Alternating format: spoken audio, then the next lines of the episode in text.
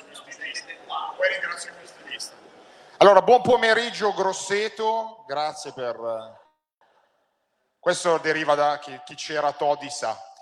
Eh, innanzitutto vi, vi ringrazio se proseguono le conferenze targate Direzione Rivoluzione alla festa nazionale di Casa Pound e introduciamo subito gli ospiti della giornata. Primo che vi presento l'editore di Altaforte Edizione, Francesco Polacchi, facciamogli un grande applauso.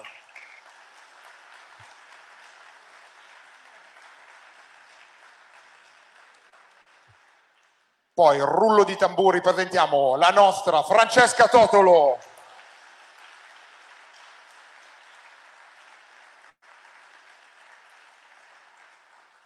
E poi facciamo un altro grande applauso per Carlo Maria Persano.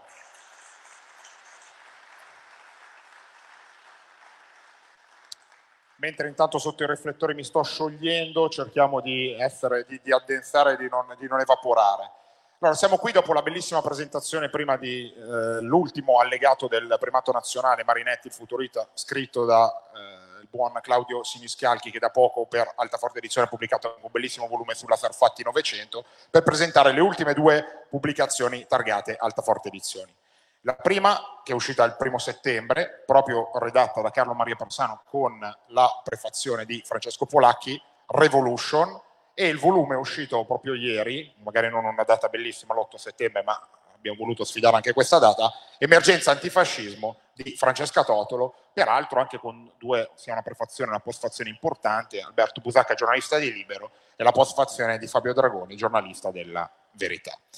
Entriamo subito nel merito, come ogni anno a settembre, come Altaforte Edizione, ci troviamo a voler presentare un doppio volume anche per discutere e dibattere di quelli che sono i temi di, di attualità, ma anche quello che ci serve sostanzialmente per affrontare il mondo odierno. È interessante come in un momento in cui non si parla più di idee, un movimento politico come Casa Pound decide di fondare una delle sue prime giornate di attività della tre giorni, proprio concentrandosi su conferenze. Dopo avremo ospiti illustri come Romano Adinolfi, Marco Chiarucci, eh, Fausto Biloslavo, Adriano Scianca, il direttore del primato nazionale, si parlerà di tanti temi. Oggi iniziamo parlando del primo dei due libri che è stato pubblicato, poi lascerò infatti la parola a Francesco Polacchi che ha curato per l'appunto la prefazione del testo Revolution, per entrare nei temi dei due testi per l'appunto prodotti da Altaforte. Il primo volume, che si intitola uh, Revolution, vede per la prima volta Francesco nella veste di, anche di, diciamo, di scrittore, di, di prefattore.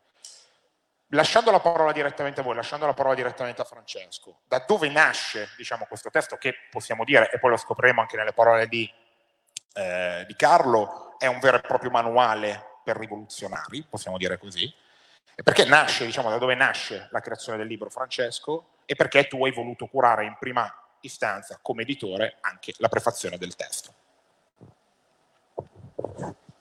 Allora sì, innanzitutto ringrazio il nostro Pippo Baudo, eh, Lorenzo Caparchio, che ha fatto questa presentazione stile Pensa che mi stanno chiamando anche per Sanremo, potrebbe Immaginavo, essere. Guarda, Questo entrismo fare... di destra anche a Sanremo. Potresti fare la velina da Amadeus, effettivamente. Allora, ehm, comunque grazie a tutti voi che avete la pazienza con questo caldo di partecipare a questa, a questa conferenza. Eh, sì, è vero, è la prima volta che faccio da prefattore a un libro eh, della casa editrice Altaforte di cui sono, sono editore e questo è stato, cioè è nato con una serie di conversazioni con, con Carlo, eh, un po' per l'amicizia che, che, ci unisce e anche per una serie di motivazioni che piano piano proverò a spiegarvi, perché quando eh, è venuto da, cioè quando c'è stata questa possibilità di poter pubblicare il libro di Carlo, appunto eh, Carlo mi ha detto ma sono indeciso tra te e Franco Cardini. E Franco Cardini, io ho detto, beh, oddio, cioè, nel senso, cioè, non c'è paragone alla scelta. Eh, poi però l'ho capita un po' la, la richiesta e quindi mi ci sono messo di impegno. Ho cercato di, di cogliere le sfumature del testo e credo di avere una assoluta linea di, di sinergia con quello che c'è stato scritto, perché chi insomma, mi conosce anche personalmente e politicamente sa quanto sono rompiscatole su, uh, sulla formazione, la formazione dei militanti, sulla, sull'importanza comunque di cercare di creare delle fondamenta solide e di consapevolezza in ogni singolo militante.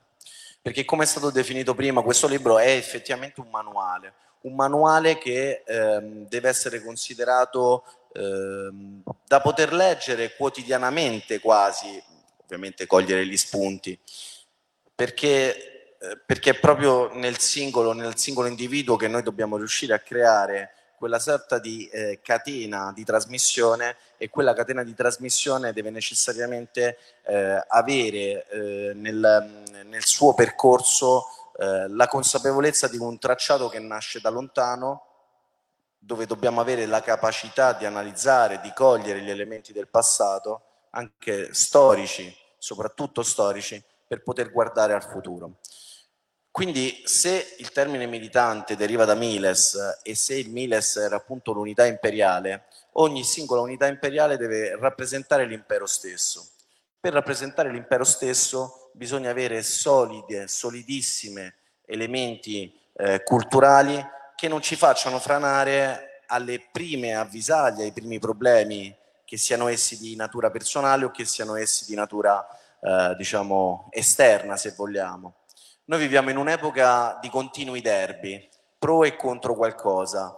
Eh, adesso non voglio ovviamente entrare nella, nella, dinamica, ma entro solo nella dinamica del, eh, del fatto che eh, la società in cui viviamo ci vuole costantemente dividere, che sia esso per motivi calcistici, che sia esso per motivi sanitari, che sia esso su eh, questioni magari ancora più complesse come la geopolitica o cose di, di questo termine, quindi dal sacro al profano.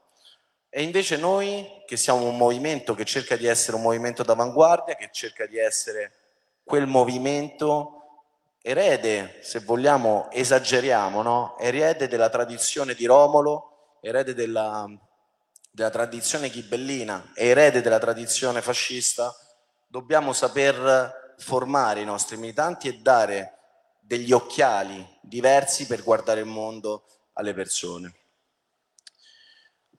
C'è quindi una questione che emerge in modo molto forte, secondo me, nel libro, eh, all'interno appunto di questa considerazione dell'essere un manuale, che eh, è quella dell'eroismo. Che cosa vuol dire essere eroi oggi?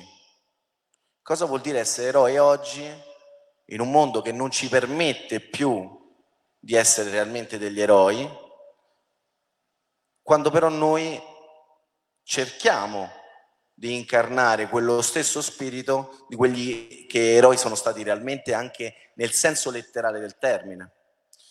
Ieri ho avuto modo di parlare con una serie di camerati di Dominique Venner e ragionavamo proprio su, sul concetto di eroismo e su come la sua vita fosse stata incentrata su, su questo tipo di spirito. Ebbene, eh, su questa sensibilità dobbiamo cercare di lavorare, su questa sensibilità dobbiamo cercare di trasmettere degli elementi di sostanza, di sostanza pura. Sicuramente, eh, certo non basterà del tutto, ma sicuramente lo si può fare anche attraverso la lettura. È per questo motivo che di fatto eh, nel mio impegno editoriale insomma, affrontiamo delle sfide con il primato nazionale, e con Altaforte Edizioni stesse, perché dobbiamo cercare di mettere dei mattoncini mese dopo mese, dei mattoncini di un percorso editoriale che provano a costruire un percorso culturale. Questo è un obiettivo. In parte ci stiamo riuscendo, questo ne sono convinto, visto insomma, quanto abbiamo dato fastidio nel passato e quanto continueremo a dare fastidio anche nel futuro.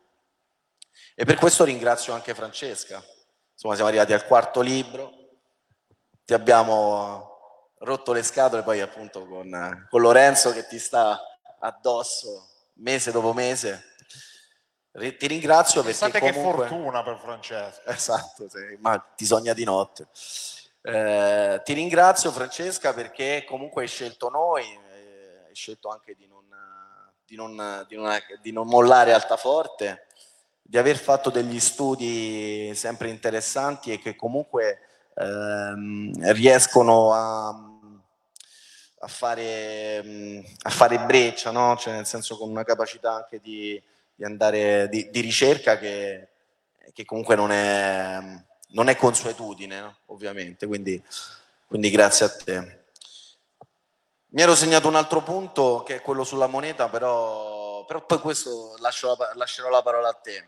Sicuramente, e finisco il, il mio intervento per quanto riguarda questo, questo, libro di cui ho fatto la prefazione, eh, in questo caso ti ringrazio Carlo per avermi aperto eh, ben quattro anni fa, il nostro primo incontro, tra l'altro, eh, in osteria da Angelino a Milano, eh, insomma con il solito piglio, voi non lo conoscete, però è un po' polemico Carlo, però è un polemico perché comunque ha una sua professionalità e anche una conoscenza, una cultura, una capacità anche di, eh, di parlare che ovviamente gli permette di poter fare delle polemiche costruttive, ovviamente, e quella polemica costruttiva io me la ricordo perché eh, mi ha aperto un po' la, una visione su, sul, sul concetto di moneta e su alcuni aspetti economici che in quel momento diciamo, davo per scontato in un altro modo. Ecco, l'importanza del conversare, l'importanza del dialogo, l'importanza dell'informarsi, del leggere, dello studiare, del formarsi, è proprio tutto questo che noi dobbiamo cercare di fare, di fare nostro e di trasmettere ai nostri militanti, ai nostri amici e comunque anche alle persone che non vogliono essere all'interno di questa comunità. Però dobbiamo farlo, è un impegno, perché come diceva qualcun altro, la cultura è uno spazio da occupare ed è necessario, perché con il controllo della cultura si controlla tutto il resto, si controlla l'informazione, si controlla la scuola, si controlla la giustizia. Sarà un percorso lunghissimo, cioè non è che lo facciamo in cinque minuti, però è anche necessario. Grazie a tutti.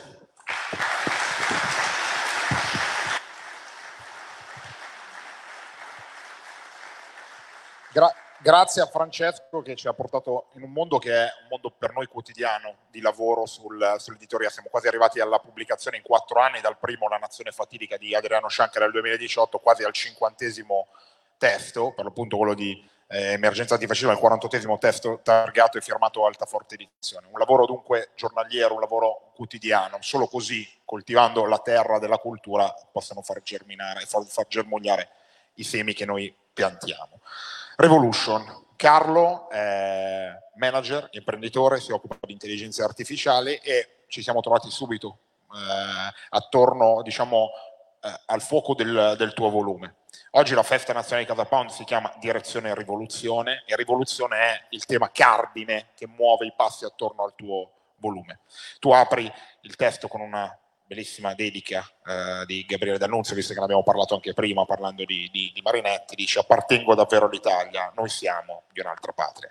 Ma io ti chiedo, e parto da una domanda più semplice ma anche la più difficile, con la quale tu apri il libro, che cosa serve per fare una rivoluzione e perché soprattutto tu porti nel mito della rivoluzione, visto che noi abbiamo anche da poco pubblicato dei testi su, eh, su Junger che faceva del mito la centralità del suo, una delle centralità del suo pensiero, un mito che si rattualizza, un mito che continua a ritornare. Cioè la rivoluzione siamo noi? Che cosa serve per l'appunto per la rivoluzione? Facciamo prima un grande applauso a Carlo.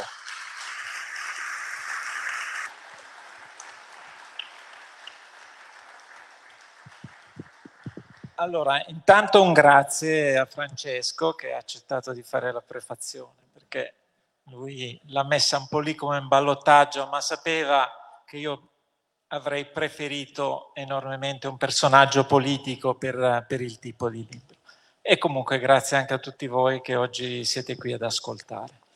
Allora, la, la domanda che, che, ha fatto Lorenzo è la, è la domanda centrale e guarda caso Qui c'è un, uno dei vostri ragazzi di Montevarchi, bello brillante, che poco prima eh, di, di questo, di che salissimo sul palco, abbiamo scambiato qualche parola e ha fatto la stessa domanda. Ha detto, ma per parlare di rivoluzione cosa ci vuole oggi?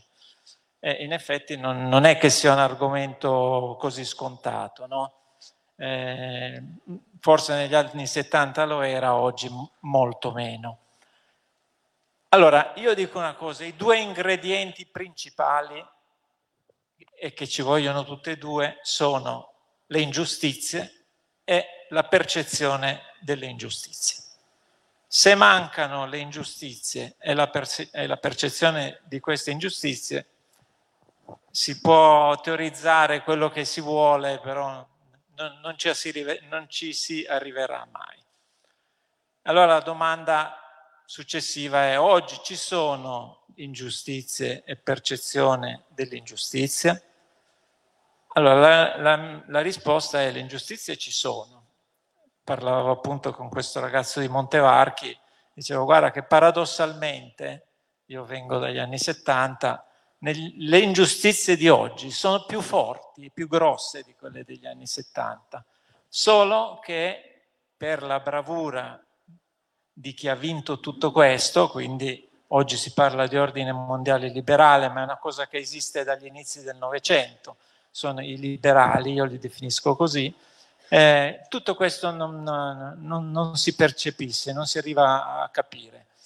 Eh, oggi quello che l'immagine che impera in tutti noi è questa, che tutti i sistemi sono imperfetti, perché i liberali hanno convinto tutti di questo, ma il sistema liberale è il meno imperfetto di tutti. Loro dicono, guardate, dovete rassegnarvi a una quota di imperfezioni e ringraziare che la quota che, che, che, che produciamo noi è la più bassa.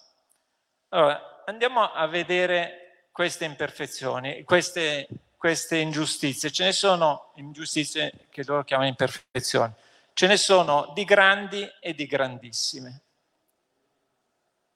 Partiamo dalla più grande, la, quella grandissima, che è sconosciuta praticamente a tutta la popolazione, a tutti noi, perché nasciamo con questa cosa e nessuno si fa la domanda.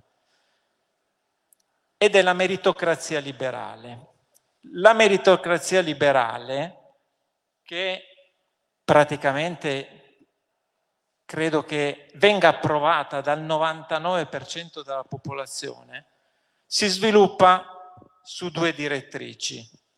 La capacità di accumulare voti e la capacità di accumulare soldi. Nel mondo, nel modello liberale, non viene attribuito altro merito se non attraverso, attraverso queste, queste, due eh, direttrici.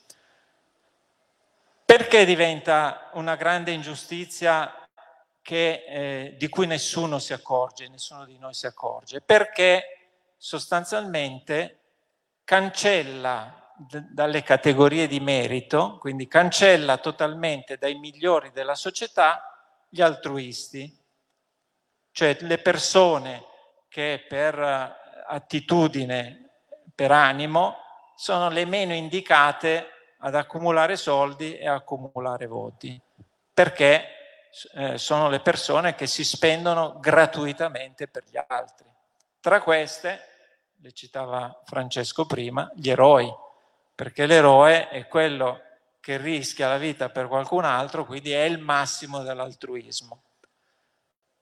I liberali non vogliono questo competitor, non vogliono questa gente come concorrente eh, nelle, nelle categorie dei migliori che possono governare un paese. Si trovano loro due rivoluzioni successive alla loro, successiva alla rivoluzione liberale. Eh, la prima è la rivoluzione eh, marxista, bolscevica, eh, che intercetta la questione eh, che di una convergenza tra il potere economico e il potere politico, tra l'accumulo dei soldi e l'accumulo eh, dei voti e dice no, ascolta, queste, queste due cose finiscono per sovrapporsi, dobbiamo cambiarla questa situazione. Ed è vero che si sovrappongono, prendiamo l'elezione, l'ultima elezione negli Stati Uniti, i due candidati finali nella corsa hanno speso un miliardo di dollari a testa. Uno dice, vabbè, ma quello è il personaggio più potente della Terra, spendere un miliardo ci sta anche. Eh, però correre semplicemente al congresso costa 5 milioni di dollari, correre al Senato costa 10 milioni di dollari. Quindi non è una roba per poveretti. Un poveretto lì, un altruista lì non ci finirà mai. E quindi eh, i bolscevichi fanno questa, questa è, i liberali si mettono a guardarli perché capiscono che non funziona il, monel, il modello della, dell'economia pianificata, non funziona, cioè eh, produce povertà, nessuno regalerà la propria produttività come un monaco al vicino di fabbrica, c'è rigidità perché dall'età di 13 anni sei destinato a fare il medico, il musicista o l'operaio o l'agricoltore ed è un sistema che ha questa pianificazione e non può essere cambiato e se tu cambi idea ti mandano dallo psicologo, ti mandavano perché succedeva realmente questo. Quindi i liberali si mettono sulla classica sponda del fiume dicendo prima o poi passa il cadavere del marxismo che è imploso da solo e, è puntualmente passato. Ecco perché non viene mai dichiarata una guerra calda contro il, il sistema sovietico. La guerra è sempre fredda, perché sanno che prima o poi moriranno da soli. A chi viene dichiarata la guerra calda, anzi rovente? Al fascismo. E perché viene dichiarata la guerra rovente al fascismo? Perché il fascismo è considerato il pericolo peggiore dei liberali. Viene dichiarata al fascismo perché il fascismo ha due caratteristiche. Una che potrebbero anche considerare leggera, cioè il fascismo produce un altro tipo di socialismo eh, rispetto a quello marxista che produce benessere, benessere a tutto spiano. Le economie fasciste crescono e producono benessere. Questo già dà un po' di fastidio perché eh, i liberali vorrebbero essere gli unici detentori del benessere, del progresso, eccetera, eccetera. Eh, ma la cosa che dà veramente fastidio e che li costringe alla guerra, costringe i liberali alla guerra, è che il fascismo recupera gli altruisti, recupera, cioè propone un nuovo tipo di meritocrazia. Cosa avevano fatto i liberali? Con la loro rivoluzione c'erano quattro poteri, quelli classici, i tre classici che conosciamo tutti, esecutivo, eh, giudiziario e legislativo. Non passa il quarto potere, è lì la loro magia, la loro grande capacità. Il quarto potere è il potere premiante. Cos- qual era il potere premiante? Nelle monarchie che erano durate mille anni, con tutte le ingiustizie del caso, io sono un repubblicano, chiamiamolo feroce, chiamatemi feroce, però c'era questa categoria che quando c'era una persona di valore veniva premiata per il suo valore, quindi non doveva accumulare niente e gli davano o il ducato o la contea o la marca o la baronia, eccetera, eccetera. Ed era una, un potere, un premio sostanziale perché il duca regnava sul suo ducato. Tutto questo rimane la, nella memoria dei popoli, quindi non lo possono cancellare così eh, ex abrupto, come si dice, di brutto, in italiano, e lo fanno diventare una parodia della monarchia. Cioè i 355.000 commendatori e cavalieri del lavoro che ci sono in Italia, nominati dal Presidente della Repubblica, con decisione monarchica, è lui che al posto di nominare il duca nomina il commendatore, lo, li nomina ma sono svuotati di ogni potere, non contano niente, è una roba di cui poi si possono fare così vanto nei salotti, ma non, non serve a niente di più. Eh, mentre nel fascismo che cosa succedeva? Succedeva che chi aveva preso una decorazione eh, veniva inserito gli veniva pro- proposta una posizione nel mondo del lavoro e veniva inserito con, entrava nella categoria di merito della, della gestione governativa. E tant'è che poi i liberali, finita la guerra, hanno anche detto eh, ma anche il fascismo ha avuto i raccomandati, le segnalazioni, erano tutta quella pletora di persone che erano state inserite nella, nell'apparato statale senza avere le competenze tecniche. E, e lì si sbagliano, perché nella meritocrazia nuova che, che crea il fascismo, il fatto di essere stati valorosi, di essersi spesi per gli altri, era, faceva curriculum, faceva parte del curriculum. Quindi eh, poi fatalmente, guarda caso, lo Stato etico nello stato etico che cosa succede? Che funziona tutto, dopo tre mesi viene ricostruito un, un, i paesi dopo un terremoto, loro prendono in giro che i treni arrivavano in orario, si arrivavano in orario anche i treni grazie a questo, per cui questa situazione. Quindi il, eh, a quel punto cosa succede? Il, abbiamo detto i liberali fanno la guerra caldissima, vincono, perché sono bravi a fare la guerra, bisogna ammetterlo, vincono la guerra e finita la guerra riprende la tiritera del mondo imperfetto che però non porta al male assoluto, perché il fascista invece eh, per, per, sua vocazione arriva alla guerra, la guerra alla barbarie, la barbarie è il male, il male assoluto mentre loro hanno solo lievi imperfezioni. Adesso io vi cito due lievi imperfezioni eh, che abbiamo visto in Italia. Attenzione, per l'ordine mondiale liberale l'Italia è un focus, perché loro vedono molto male l'Italia, perché l'italiano è poco predisposto alla cancel culture, viene descritto immune a quella, alla cancel culture, immune alla sindrome di Stendhal, qualcuno dice, perché è immerso nel bello, nella storia, eccetera, eccetera, quindi è difficile dirgli che Giulio Cesare è un suprematista colonialista, perché l'italiano come minimo si domanda, ma scusa, allora gli Ittiti che attaccavano i greci, i persiani che attaccavano, attaccavano gli egiziani, chiedo scusa, i persiani che attaccavano i greci, cioè da noi si capisce abbastanza in fretta questa, questa situazione. Allora vi descrivo due di quelle che loro eh, chiamano lievi imperfezioni in Italia. Una è bancaria, Monte dei Paschi di Siena.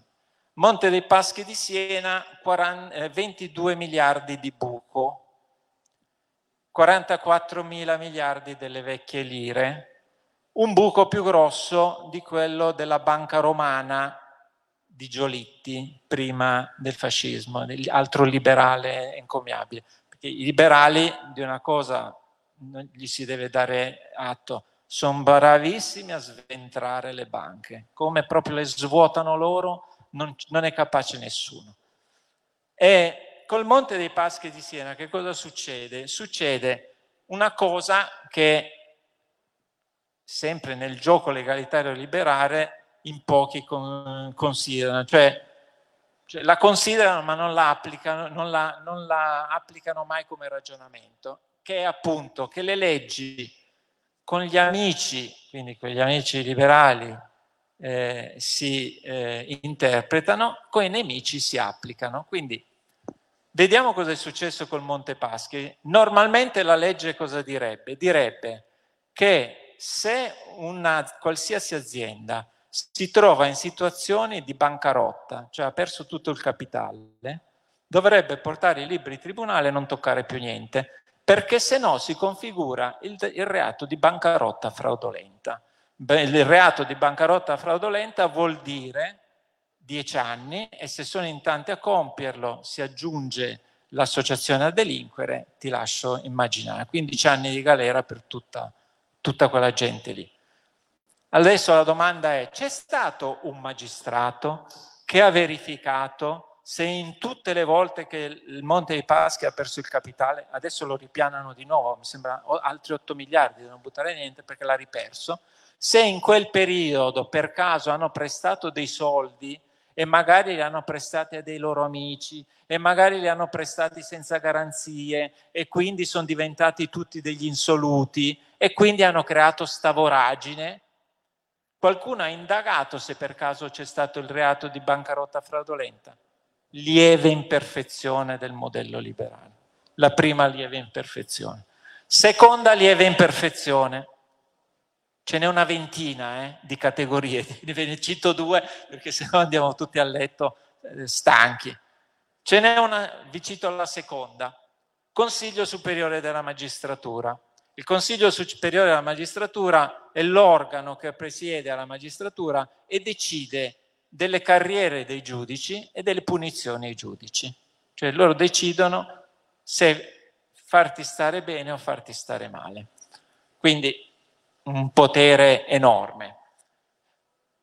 Cosa succede? Succede che la polizia, diciamo per caso, però a questo punto noi se è per caso o non è per caso non ce lo domandiamo, intercetta il membro più influente del Consiglio Superiore della Magistratura mentre parla con un pubblico ministero.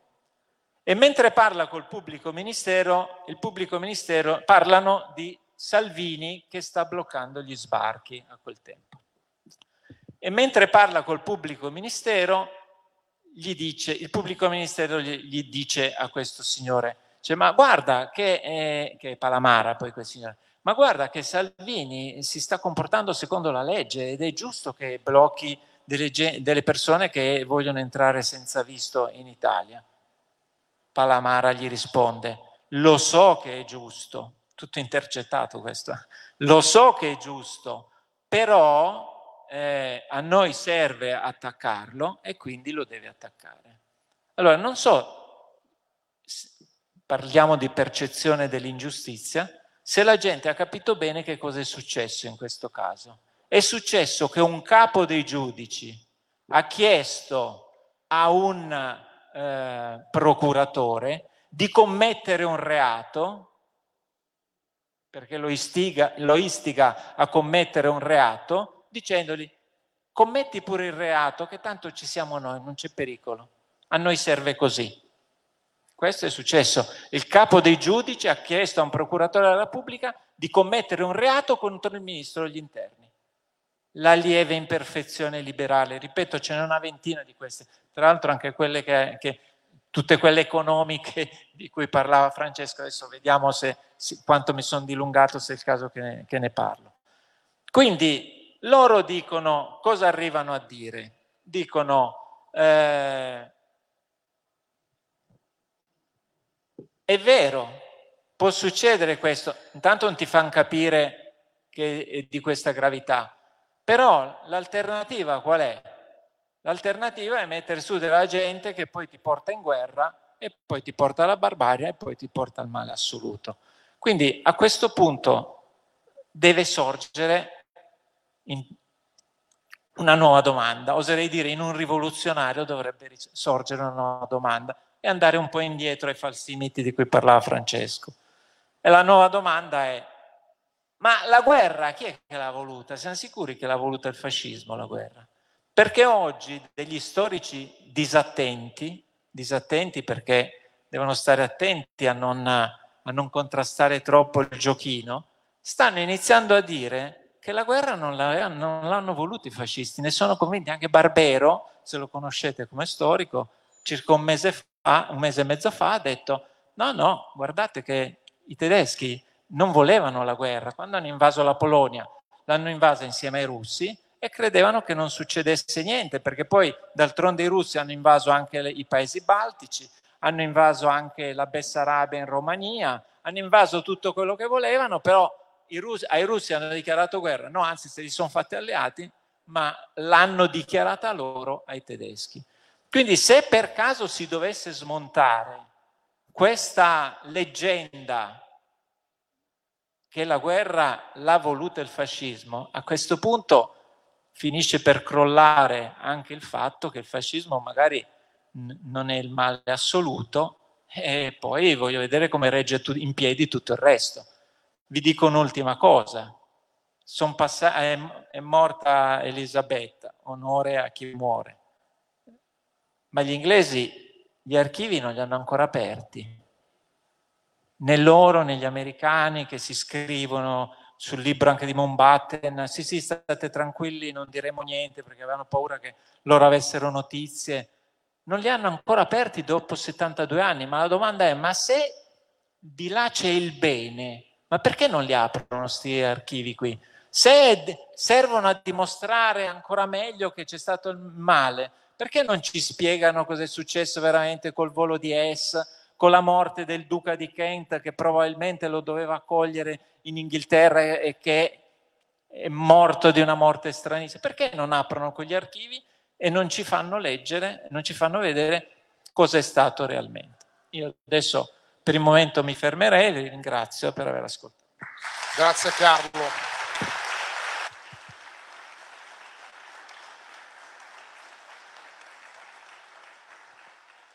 Grazie Carlo, sei stato molto esaustivo anche se c'è tanto carne al fuoco nel tuo libro che invitiamo ovviamente a ognuno di voi a leggere, a conservare, ad analizzare e anche a tornare per parlare poi nelle proprie sezioni con i propri amici e così via.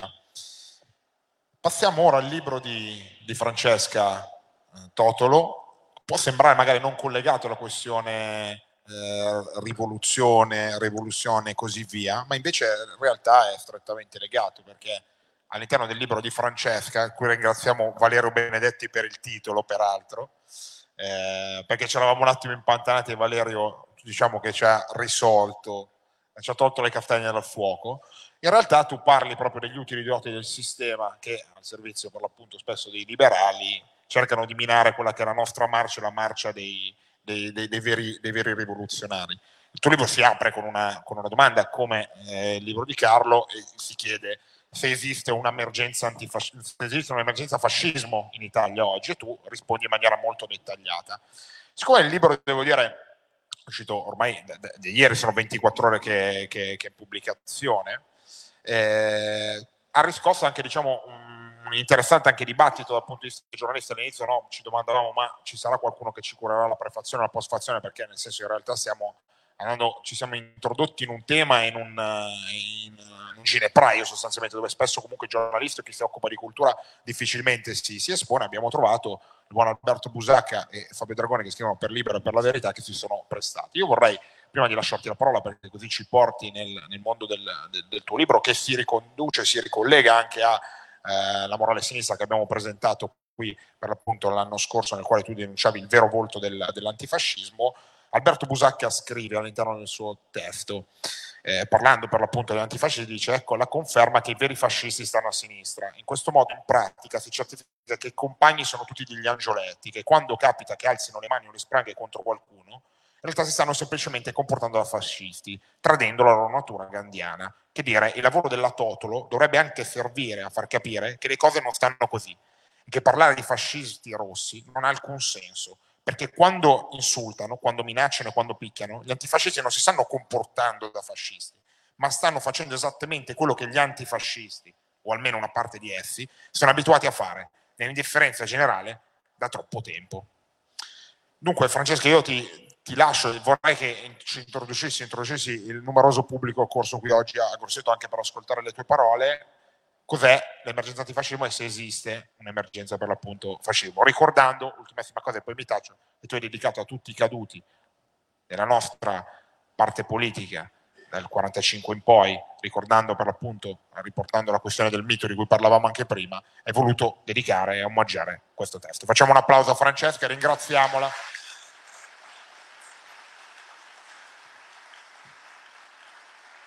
Perché sempre con grande coraggio porta avanti le sue battaglie, le sue idee, le sue convinzioni anche sul primato nazionale. Grazie. Allora, buonasera a tutti, grazie per essere venuti. Io ormai sono ospite fissa ogni anno, da tanti anni ormai, 4-5. Se io sono Pippo Baudo, tu sei il nostro Bruno Vespa, perché è un libro... Anche no, grazie. Eh. Ecco, già Pippo Baudo, Bruno Vespa è, è un po' un insulto. Eh. Siamo gente da Prima Repubblica, per quello. Eh? Persone da prima repubblica per quello. E perché ho scritto questo libro innanzitutto? Perché mancava secondo me nella diciamo, nell'offerta editoriale un, un libro che parlasse di verità, soprattutto senza retorica, un libro che, che non è un libro ideologico, non è, non è nulla di tutto questo, ma è un libro inchiesta che parla di cronaca giudiziaria, parla di sentenze, eh, di pene con sentenze definitive, parla di una di violenze, agguati, terrorismo, associazione a delinquere. E di quell'antifascismo militante che deriva non per niente è uscito l'8 anche l'8 settembre che deriva appunto da, da questo periodo di, di tanti anni fa quando ho incominciato questa loro la chiamano resistenza vabbè non mi esprimerò su questo, però è quello che noi vediamo adesso nelle strade, che si è visto poi, diciamo dal dopoguerra in poi, è, è frutto di quella che è stata la cosiddetta resistenza. Perché quando leggerete il mio libro, spero che lo compriate perché è importante, no? dobbiamo sopravvivere, dobbiamo, no? Fra, eh eh, devo tirare a campare, insomma, e capirete che gli agguati, le violenze, l'agire sempre alle spalle hanno una, una connotazione molto, molto forte e, e, di una stessa area, che è, quella, è quell'area che deriva appunto dai partigiani della cosiddetta resistenza ed è poi stato tramandato diciamo così, nell'album di, fa- di, di, famiglia, come diceva Rossana Rossandra, di cui ho trattato nella, nella Morale Sinistra, in quell'album di famiglia che si sono portati dietro fino ad oggi la sinistra, una volta il PC, poi è diventato, vabbè, tutte le sigle fino a, fino a diventare Partito Democratico, di quel, io li chiamo utili idioti, degli antifascisti militanti, dei centri sociali, per di più che usano la violenza così a uso e consumo proprio e soprattutto per eh, assecondare i loro, i loro sostenitori che sono sempre nascosti nelle file del Parlamento italiano perché questa è un'altra cosa che spiego nel libro che spero che sia chiaro eh, infatti anche diciamo mh, mm, l'avvocato che diciamo che ci ha dato un po' una mano sotto l'aspetto diciamo legale di questo libro ha detto stai attenta a parlare di quello e a fare anche dei diciamo del, dei legami tra l'antifascismo militante e la politica istituzionale ma è sempre stato e sempre lo sarà. L'antifascismo militante è il braccio armato della sinistra istituzionale era così negli anni 70, 80, 90 fino ad oggi e questo in che cosa lo vediamo tratteggiato? Lo vediamo tratteggiato dalle coccole, dai finanziamenti che ricevono, addirittura i centri sociali riceveranno o hanno già ricevuto, no riceveranno non ancora, i fondi mm, del PNRR, fondi europei, andranno a, diciamo, per i, questi fondi di ristrutturazione di questi centri sociali.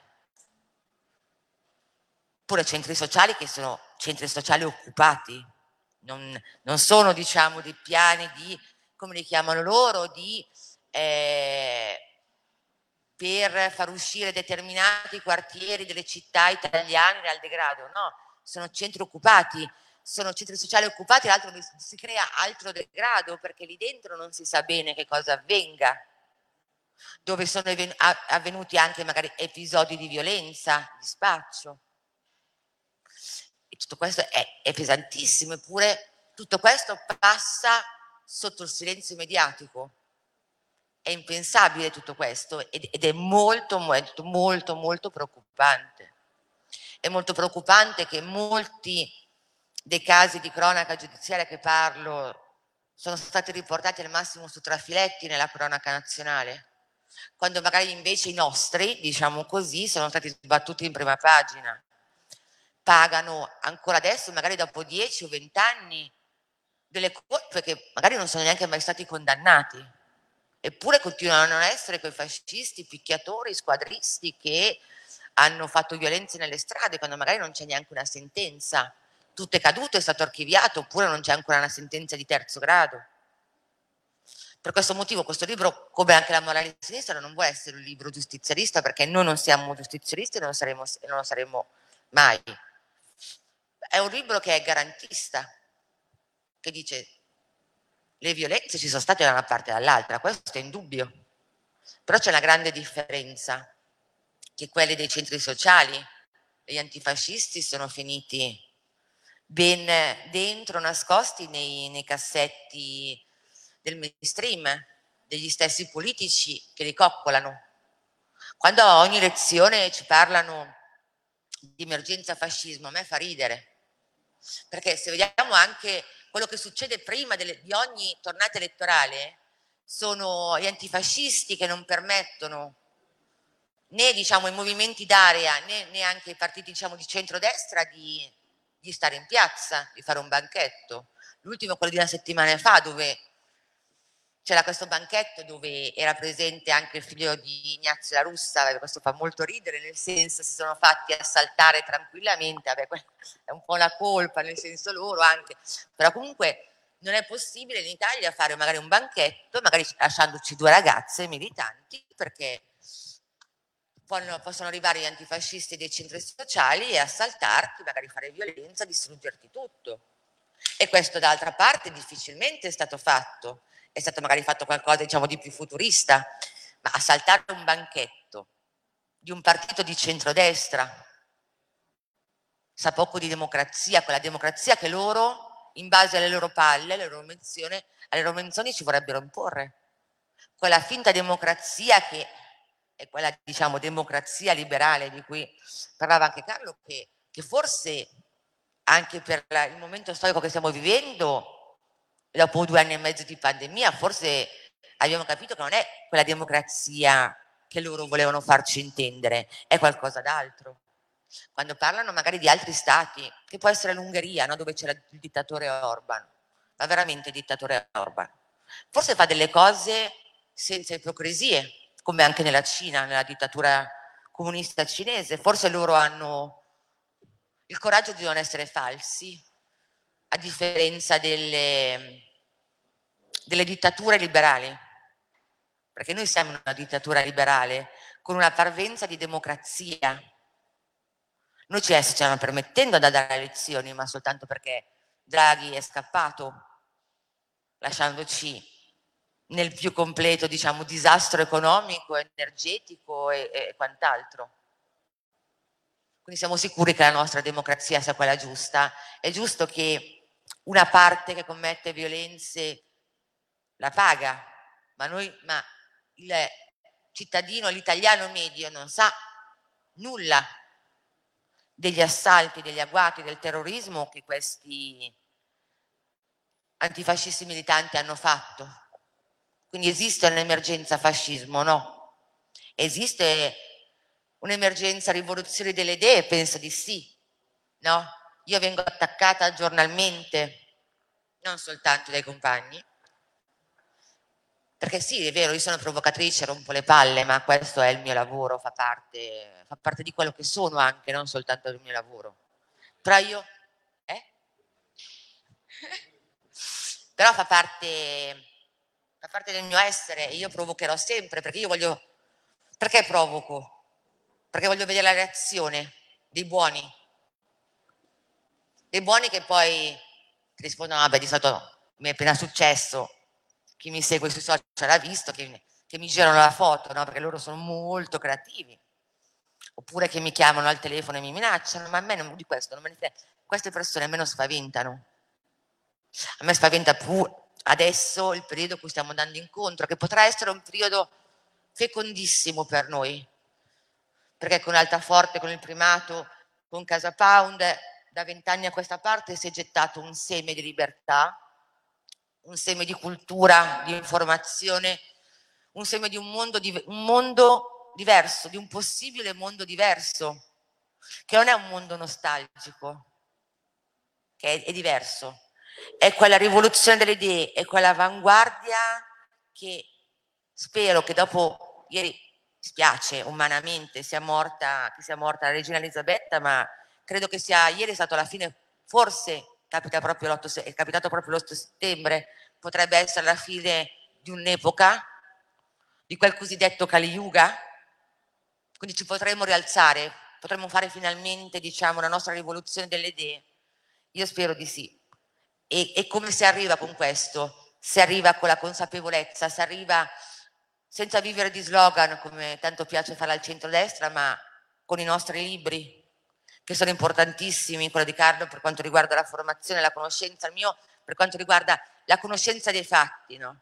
E per sbattergliela in faccia, e per non rispondere mai, diciamo, in ginocchio. Noi abbiamo visto adesso che c'è un politico che sta che è in ginocchio, che, che continua a chiedere questa cosiddetta patente di democrazia, di rappresentatività che si è rimangiata tutto.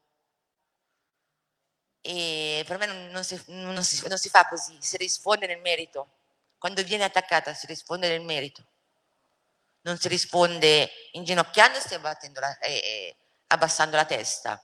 Perché noi se siamo arrivati qua non è perché ci siamo arrivati dal nulla. Ci sono... Abbiamo una, una lunga storia, la più lunga forse, no? A livello ideologico. Abbiamo un Sergio che, che, porta avanti ancora a 90 anni la sua testimonianza, la, la sua voce, la sua grinta. Abbiamo Carlo che ci parla di un altro, anche di un altro periodo. E adesso forse è, è, tocca a noi no? di prendere, prendere in mano questo testimone e portarlo avanti. È fondamentale per tutti noi. Quando Berizzi scrive che ogni anno pubblica sempre la stessa cosa di Norberto Bobbio, io gli ho risposto, vabbè, Norberto Bobbio però è stato per otto anni fascista. Ha scritto una lettera a Mussolini, pietendo una cattedra all'università, chiamandolo sua eminenza. Ecco, noi non siamo questi qua. Loro hanno come idolo, come eroe, chiamiamolo così, Norberto Bobbio, che fino a che il fascismo gli poteva dare dei vantaggi è stato fascista e poi ha rinnegato tutto. Noi non rinnegheremo mai niente, è questo che ci, che ci differenzia magari da tutto l'altro mondo che ci circonda. Grazie a tutti.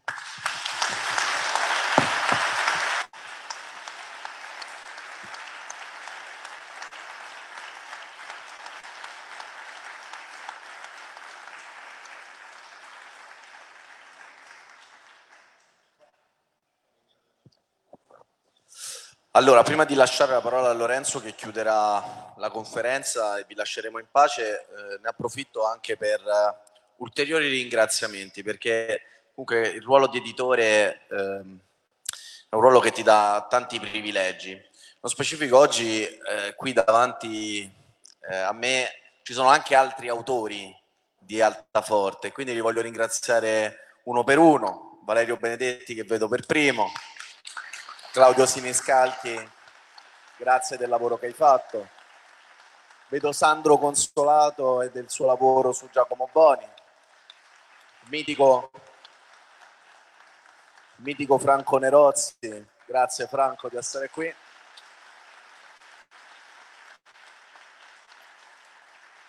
E poi per ultimo, ma non per ultimo, chiedo a Sergio di alzarsi in piedi.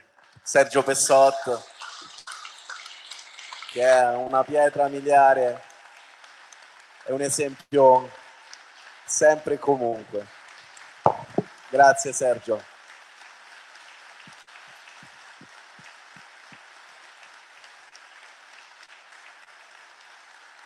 Grazie. Cosa c'è di più bello e di più toccante di, di, di di stringersi veramente attorno ad un applauso, attorno a quello che siamo noi, perché questi non sono solo degli autori, questi sono dei militanti politici, sono degli uomini che hanno messo nei testi, nelle pagine, veramente qualcosa di, qualcosa di esplosivo ed è quello che siamo noi, che è Alta Forte Edizioni, che è il primato nazionale, ma che è soprattutto quella tartaruga là sul muro dietro di me, che è Casa Pound Italia. Grazie a tutti.